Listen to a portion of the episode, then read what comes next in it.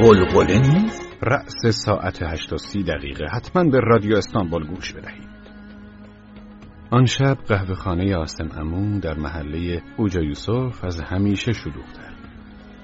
علاوه بر مشتری های دائمی قهوه خانه کسانی هم که در خانهشان رادیو نداشتند و در روزنامه آگهی برنامه فوقالعاده رادیو را دیده بودند که با عبارت مجد مجده شروع می شد برای گوش دادن به رادیو در قهوه خانه جمع شده بیرون برف شدیدی شیشه های پنجره که برگ های شمدانی و به گنیا پوشانده بودشان بخار گرفته بود.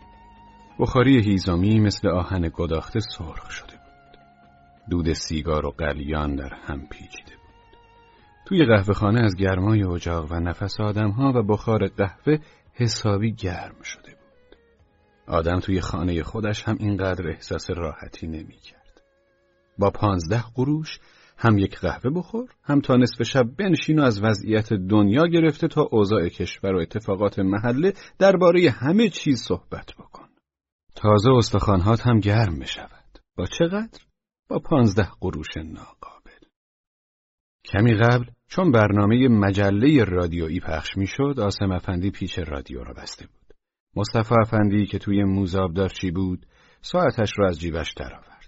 بعد به ساعت گرده آویزان از چارچوب بخش شیشه‌ای که آبدارخانه را از سایر قسمت‌های قهوه خانه جدا می کرد نگاهی انداخت و گفت آسم افندی ساعت تو انگار داره خواب هفت پادشاه می می‌بینه.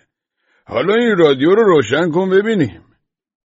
آسم افندی پیش رادیو را که روی کشوی پولها بود و رویش یک تکه پارچه گلدوزی شده انداخته بودند چرخاند. دان! شنوندگان عزیز الان برنامه ویژهمان را آغاز می کنیم. یک دفعه صدای شترق شترق تخت نرد و خشخش کارت ها و دنگ دنگ دومینو ایستاد. همه توی قهوه خانه ساکت شدند و گوش خواباندند. حتی اوستا عزیز مکانیک برای اینکه وسط برنامه سرفه نکند همه سرفه هایش را یک جا کرد. اکنون هنرمند ارجمند خواننده پرآوازه منیر نورالدین کنسرت خود را شروع می کند.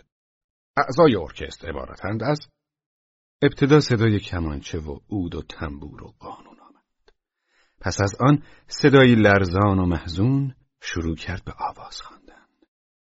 سر کویت از فقانم نیست آیا قلقله؟ قلقله نیست؟ جمله قلقله نیست چند بار در چند جای آواز تکرار شد. قلقله نیست؟ یونس افندی سرخدمتکار که در میان مشتری های قهوه خانه از همه بیشتر ساز مخالفت با دولت را می‌زد فریاد زنان گفت ای وای دیدی چی شد ببین مملکت رو به چه روزی انداختن ببین چه وضعی شده که دیگه قلقله هم نمونده آسم افندی که دستش را مثل شیپور جلو گوشش گرفته بود تا بهتر بشنود پرسید چی میگه؟ چی میگه؟ چی چی نیست؟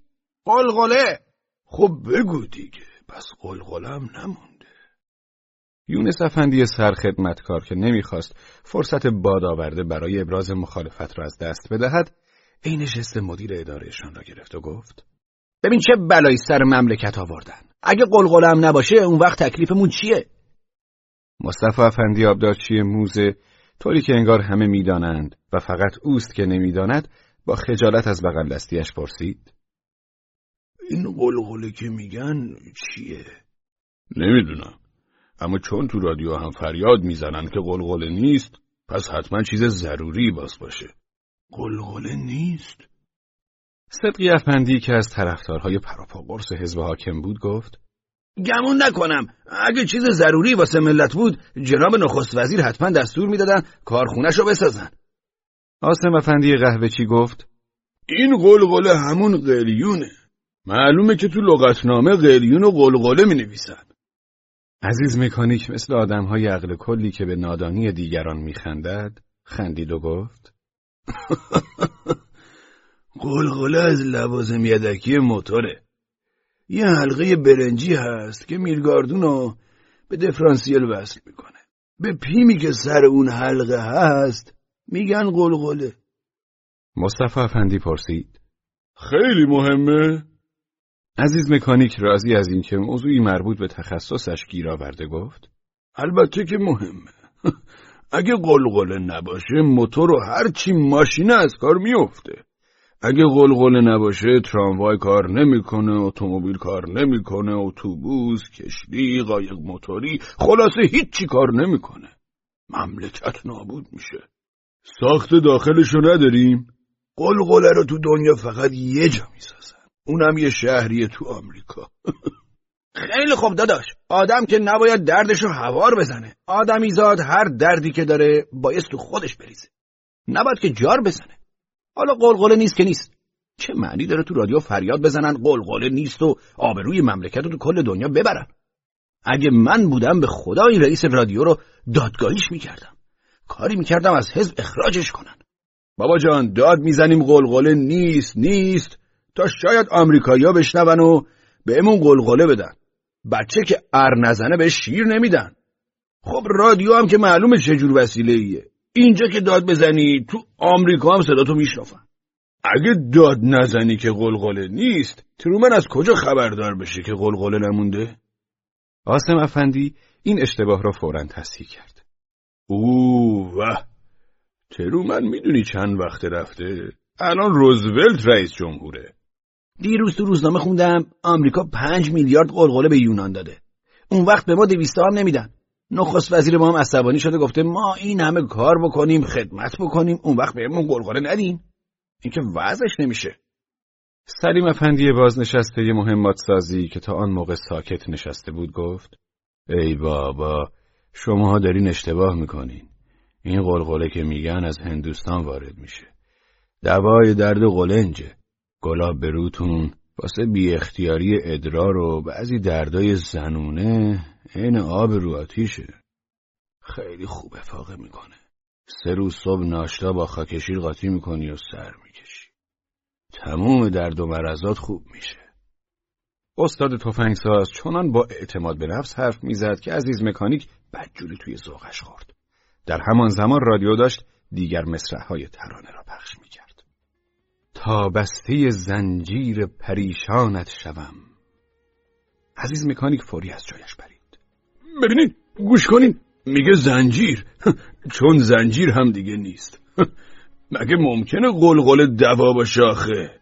اینو باش. میگه قلقله رو با خاکشیر قاطی می‌کنن و سر می‌کشن. ترانه هنوز ادامه داشت. سر کویت از فقانم نیست آیا قلقله؟ قلقله نیست؟ خب این رادیو مگه رادیوی دولت نیست؟ معلومه که رادیوی دولته. مگه کسی دیگه هم رادیو داره؟ خب اگه اینجوره واسه چی میگه قلقله نیست؟ اولین باره که از رادیو میشنافم میگه یه چیزی نیست. ترانه دیگری شروع شده. اما همه هنوز داشتن سر قلقله جر رو بحث می‌کردند.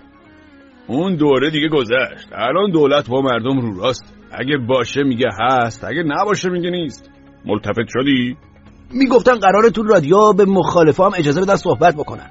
نکنه این یارو که داد می‌زنه قلقله نیست از مخالفا باشه. اگه مخالفم باشه مگه اجازه میدن اینجوری داد بزنه قلقله نیست تموم شده. پس چیه؟